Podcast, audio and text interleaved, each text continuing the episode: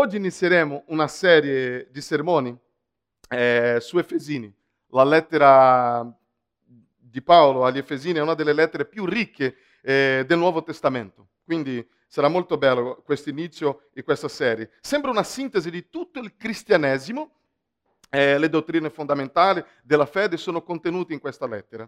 E come vedremo pure durante tutto questo percorso che faremo insieme, non è stata scritta soltanto per, eh, come una risposta a alcune circostanze eh, o controversie specifiche, come di solito la maggior parte de- delle lettere di Paolo, però Efesini esprime la lode per l'unità di coloro che sono in Cristo e per le benedizioni che ricevono, ci mostra pure come dro- dovremo vivere in unità nell'unità, nella santità, come conseguenza di questa nuova vita che riceviamo in Cristo. In Cristo. L'inizio della lettera di Efesini ci aiuterà un po' a capire, quindi eh, eh, il sermone di oggi, a vedere tutte le benedizioni che abbiamo in Cristo. Eh, e come Dio ci dona tutto questo, questa nuova identità che abbiamo in Cristo. E penso che un esempio che lo descrive in modo più magistrale e, e più artistico sia I Miserabili di Vittor Hugo. Credo che voi conoscete molto bene. I Miserabili di Vittor Hugo è una delle storie moderne più conosciute al mondo. È stata pubblicata nel 1862 in Francia e da lì ha avuto così tanto successo che è stata tradotta in tantissime lingue diverse e poi trasformata in diversi film e infine pure in un musical. La storia segue la, le vicende di un uomo che si chiama Jean Valjean e per quasi tutta la sua vita e racconta di come la rivoluzione francese e lo stato del sistema penale francese hanno influenzato la sua vita. Jean Valjean, un giovane potatore, dovendo eh, provvedere alla sorella e ai figli di questa, per disperazione si trova costretto a rubare un tozzo di pane. Per questo crimine viene condannato da cinque anni di carcere, di lavori forzati, pena che viene allungata di ulteriori 14 anni in seguito a vari tentativi falliti di evasione. Viene infine liberato dal carcere a seguito di un'amnistia nei primi giorni del 1815, dopo 19 anni di reclusione. Guardiamo un po' un video che ci, farà, ci aiuterà un po' a capire un po' il contesto. Sarai sempre un schiavo 24601, 24601, sarai sempre un schiavo, un schiavo, molto forte. In un certo momento si capisce che Jean Valjean ha un problema di doppia identità e nello specifico nel confrontarsi con una manifestazione della grazia di Dio attraverso un vescovo, da parte di un vescovo, un'identità, quella di 24601, che ha il suo nome identificativo come prigioniero, e l'altra, lo, proprio Jean Valjean. Non credo che Jean Valjean avrebbe mai voluto essere un prigioniero. Ovviamente ha fatto le sue scelte di vita e alla fine ognuno deve accettare le conseguenze delle proprie azioni. Ma anche dopo il pagamento del salario del suo atto criminale, lui non riesce a capire una vita dopo la galera. Tanti credono che Vittor Hugo ha scritto I Miserabili con una critica al sistema penale francese durante la rivoluzione. Jean Valjean dovrebbe essere visto come un uomo giusto dopo la punizione. Però, purtroppo, il sistema penale vuole che lui mantenga la sua carta di identità di prigioniero 24601. Sono libero? No. 24601. Insiste in chiamarlo così. È impossibile vederlo come un uomo giusto. Ugo crea un ambiente nel quale il sistema rende impossibile per una persona avere una nuova vita. Dopo un po' anche Jean Valjean perde la speranza di essere se stesso, cioè Jean Valjean, e accetta di vivere la sua nuova identità 24601, cioè un ladro. Probabilmente per tutta la vita Jean Valjean vive in un sistema in cui si raccoglie ciò che si semina, ma raccoglie qualcosa che non ha seminato. E poi Jean Valjean si confronta con la sua doppia identità, quella vera e l'altra identità che gli è stata data. In realtà questa esperienza di Jean Valjean non è solo sua, credo che tutti noi viviamo un problema di doppia identità. In parole semplici, possiamo dire che abbiamo un'identità di egoismo, l'identità in cui ciascuno pensa solo a se stesso, i nostri bisogni, i nostri pensieri su noi stessi, i nostri modi di fare, i nostri diritti di essere qualcuno o avere qualcosa e soprattutto di pensare soltanto a noi. L'altra identità è quella di vivere per Dio, di vivere nel modo in cui siamo stati creati per vivere, di vivere in piena libertà, di scegliere la, la nostra strada senza nessun ostacolo o delusione, di vedere la verità. Conoscere se stessi è uno degli aspetti più importanti non soltanto della vita, ma di una vita cristiana efficace. Soprattutto nel momento in cui andiamo a servire Dio, dobbiamo sapere chi siamo, perché sapere chi siamo determinerà anche il tipo di persona che siamo e il tipo di vita che viviamo. Ciò che credi dipende da ciò che sei, che sai. Perciò cosa dobbiamo sapere di noi stessi? Per questo è importante conoscere bene chi sei in Cristo, quindi ciò che dice, che Dio dice di te. Uno dei modi per leggere e studiare la Bibbia è fare osservazioni. Quelli che hanno fatto fondamenti ricorderanno osservare, osservare e poi osservare osservare ancora. Ed è molto interessante notare un'espressione che si ripete tante volte in questa lettera, eppure quella che sto cercando di ripetere tante volte, l'espressione in Cristo, in Cristo, oppure in Lui. E penso che Paolo sta dicendo che se succede qualcosa nella tua vita, quando succede, quello che succede, come succede, il perché succede, il modo in cui succede e se succede qualcosa, succede in Cristo. Quindi Cristo è il punto centrale. E così vediamo che in Cristo la Trinità agisce, interviene a nostro favore e ci offre una nuova identità. Quindi questo è il sermone di oggi, la nuova identità che abbiamo in Cristo. E quindi siamo benedetti, perché il Padre, la Trinità, quindi comincia con il Padre che ci ha scelti e ci ha adottati, il Figlio ci ha redenti e lo Spirito ci ha sigillati e a partire da questo abbiamo una nuova identità in Cristo. Quindi il primo, perché il Padre ci ha, scelto, eh, ci ha scelti e adottati. Efesini 1, 3 fino al versetto 6 dice così, benedetto sia il Dio e Padre del nostro Signore Gesù Cristo, che ci ha benedetti di ogni benedizione spirituale nei luoghi celesti, in Cristo.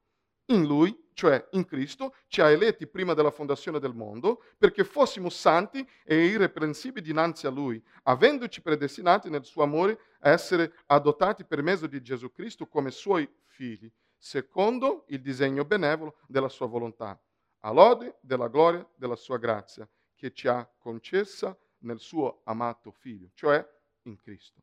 Che bello, no? Che bello. A volte la nostra mente si ferma all'idea che Cristo ci ha scelti, facciamo casino con questa espressione, e ci dimentichiamo del fatto che lo ha fatto, ci ha pensati prima della fondazione del mondo. E perciò in Cristo siamo diventati, come abbiamo appena letto, figli e figlie di Dio. Alcune cose non cambiano mai. Per esempio la domanda chi sono io? La ricerca del proprio io è un'esperienza universale creata proprio da Dio. Una cosa che però è cambiata nelle ultime generazioni è dove si cercano le risposte. Dove si cercano le risposte? Tutti vogliamo sapere chi siamo, investighiamo e cerchiamo di trovare noi stessi. Questa nuova identità in Cristo cambia completamente il nostro rapporto con Dio, proprio come cambia il modo in cui vediamo il mondo intorno a noi nostro, la nostra cosmovisione. La nostra nuova identità significa che abbiamo con Dio lo stesso rapporto che Cristo ha con Lui. Quindi siamo i suoi figli. Dio ci ha adottati come figli, possiamo chiamarlo Abba Padre. Invece di temere eh, eh, Dio come un giudice, abbiamo il grande piacere, il privilegio di presentarci davanti a Lui come a nostro Padre possiamo avvicinarci a Lui con sicurezza e chiedere ciò che abbiamo bisogno. Possiamo chiedere la sua guida, la sua saggezza, sapendo che nulla ci porterà via da Lui. In Cristo, in Cristo, Dio ci ha dato una nuova identità, ma noi tendiamo sempre a dimenticarci chi siamo. Cerchiamo di riempire le nostre giornate e le nostre vite di attività e di prestazione, sperando di compiacere gli altri persino a Dio.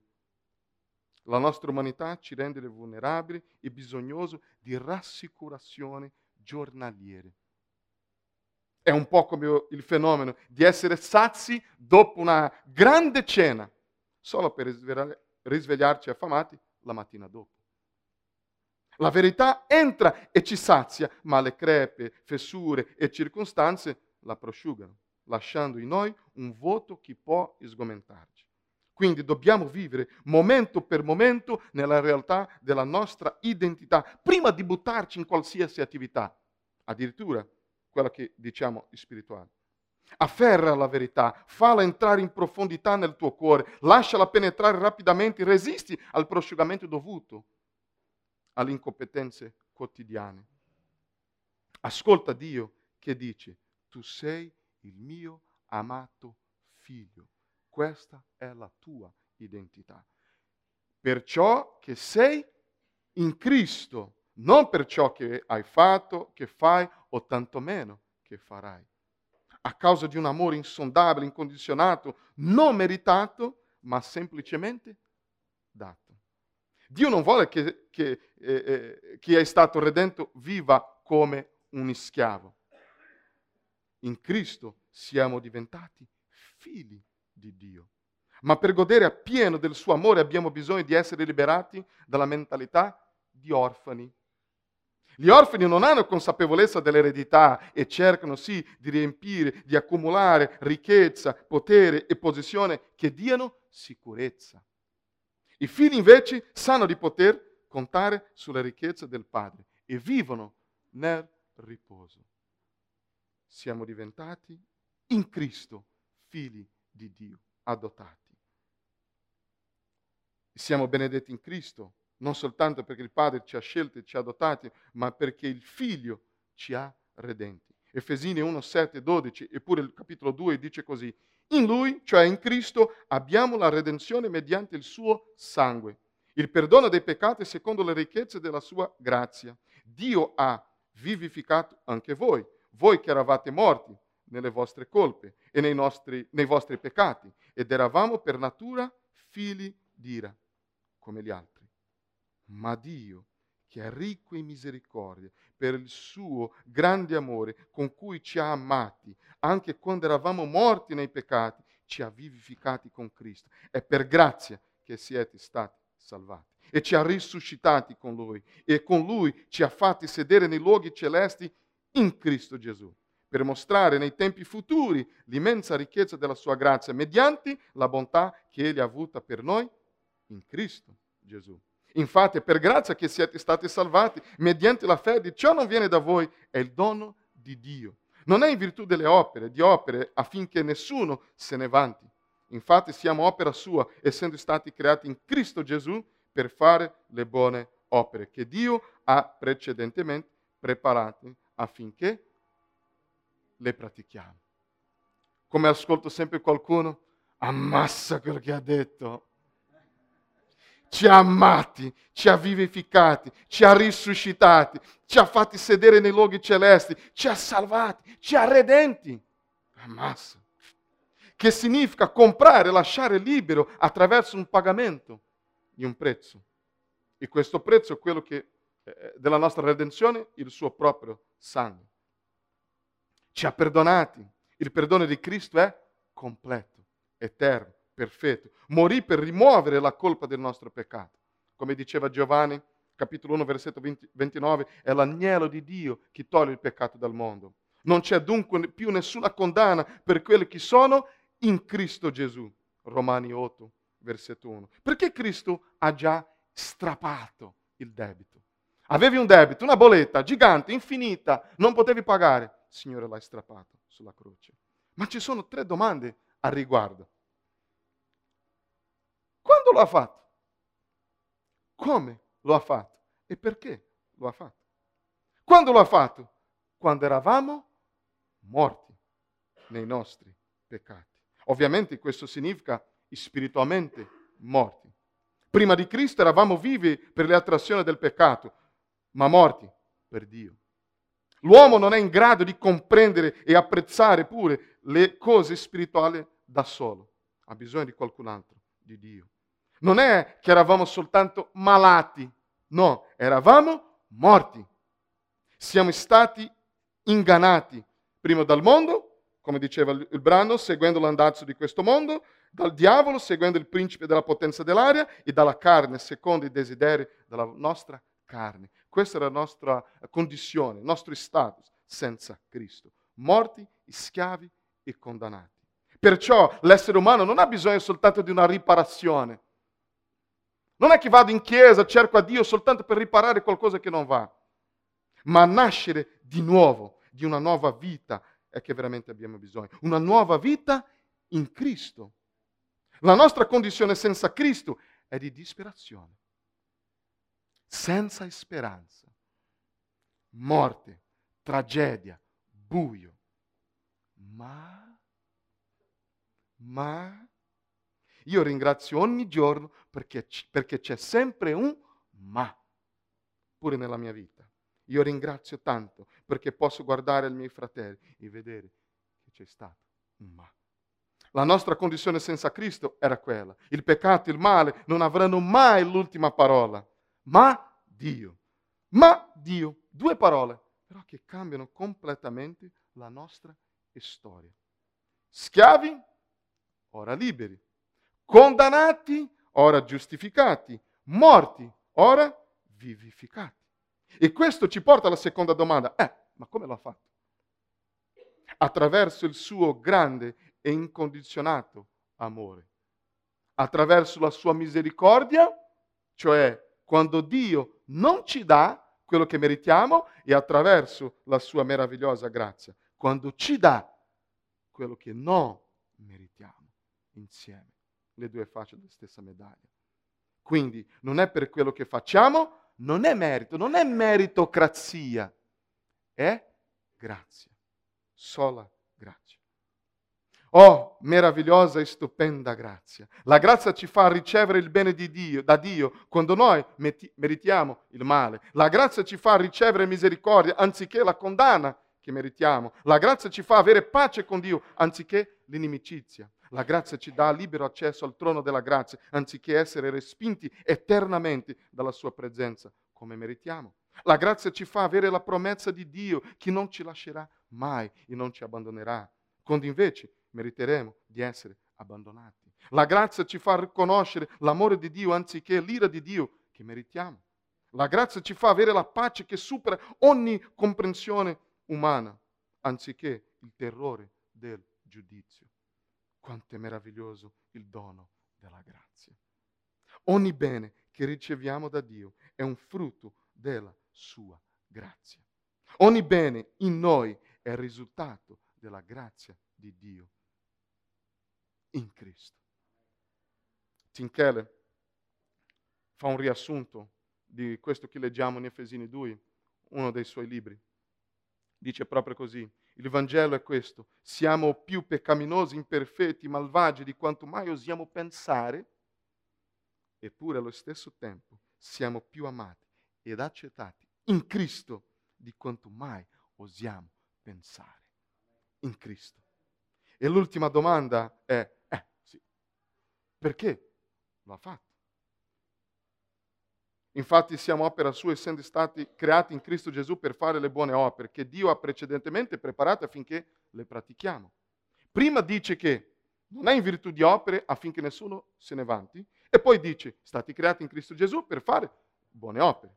Quindi non siamo stati salvati attraverso le buone opere, ma per fare buone opere. È solo per fede che siamo giustificati, ma la fede che giustifica non viene mai da sola non siamo salvati dalla fede più buone opere, ma dalla fede che produce buone opere. Per quanto riguarda la salvezza, le opere sono il risultato, la conseguenza e non la causa. Prima seguivamo l'andazzo di questo mondo, ma in Cristo abbiamo una nuova identità che ci fa camminare nelle buone opere di Dio preparate per noi. Cioè, Ciò significa che Dio ha un piano per la nostra vita e che possiamo sì realizzarlo nella nostra vita, quel piano che Dio ha disegnato per ognuno di noi. E ultimo, Il Padre ci ha scelti, adottati, il Figlio ci ha redenti e lo Spirito ci ha sigillati. Leggiamo insieme lì. In Lui voi pure, dopo aver ascoltato la parola della verità, il Vangelo della vostra salvezza e avendo creduto in Lui avete ricevuto il sigillo dello Spirito Santo che era stato promesso, il quale è il pegno della nostra eredità fino alla piena redenzione di quello che Dio si è acquistato all'ode della sua gloria. La domanda, un'altra domanda è, questa nuova identità che abbiamo in Cristo dura fino a quando? Bella domanda. Alcuni a, a volte ascoltano, è molto bello, ma ho paura di perdere tutte queste benedizioni nella nuova identità. Questo è un sentimento che affligge ogni essere umano, compresi i discepoli di Cristo. Perché, in fine dei conti, riconosciamo che non siamo perfetti. Non meritiamo, non siamo in grado e perciò abbiamo bisogno di qualcosa per completare ciò che ci manca.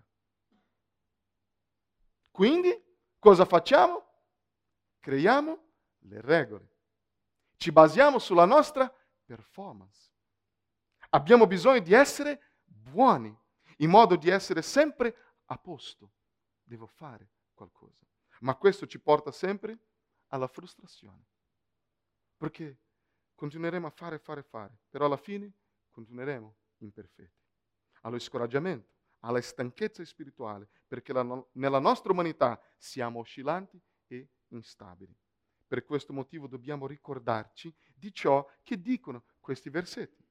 Avete ricevuto il sigillo dello Spirito Santo che, è stato, che era stato promesso, il quale è il pegno della, vostra, della nostra eredità fino alla piena redenzione. Di che cosa parla questo sigillo? Parla di una transazione compiuta. Gesù ha consumato la sua opera di redenzione sulla croce.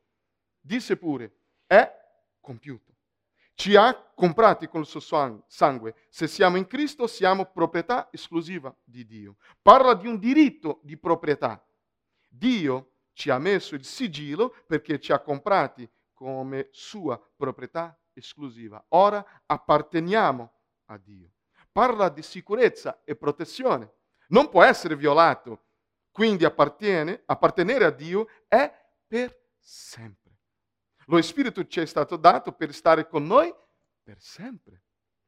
Lui non ci lascerà mai. Parla di autenticità, come la firma del proprietario, il sigillo attesta la genuinità della salvezza e anche garanzia che la promessa della fedeltà di Dio sarà mantenuta. Perché Dio non può mentire, dire delle bugie. Quindi quello che Dio disse che avrebbe fatto, lo farà. Cioè il Padre ci ha scelti e ci ha adottati. Il Figlio ci ha redenti e lo Spirito ci ha sigillati. Dunque abbiamo una nuova identità in Cristo. Tornando a Jean Valjean, del libro I Miserabili, all'uscita dal carcere, Jean Valjean si trova a vagabondare per diversi giorni attraverso il sud-est della Francia, vedendosi chiudere in faccia ogni porta, ogni opportunità a causa del suo passato di condannato, che lo identifica come un reietto della società. Questa situazione disperata finisce per esasperare il risentimento e l'odio nei confronti della società e tutto il genere umano fino a spingerlo a una fredda malvagità dell'animo. Nel frattempo ha la fortuna, tra virgolette, di imbattersi nel vescovo della città, il Monsignor Muriel, un pio e giusto uomo di chiesa dall'eccessione altruismo.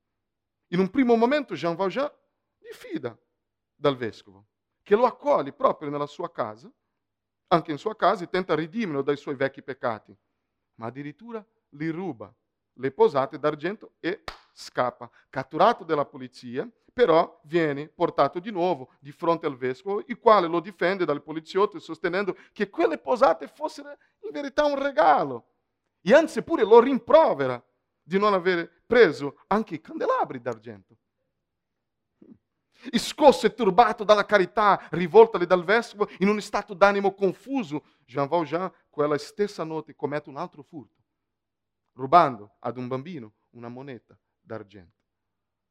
Quando comprende ciò di cui si è reso colpevole Jean Valjean, spinto da un terribile senso di colpa, capisce ciò che il vescovo aveva di, eh, cercato di comunicargli e matura pure l'idea, la decisione di cambiare vita, seguendo l'esempio del vescovo.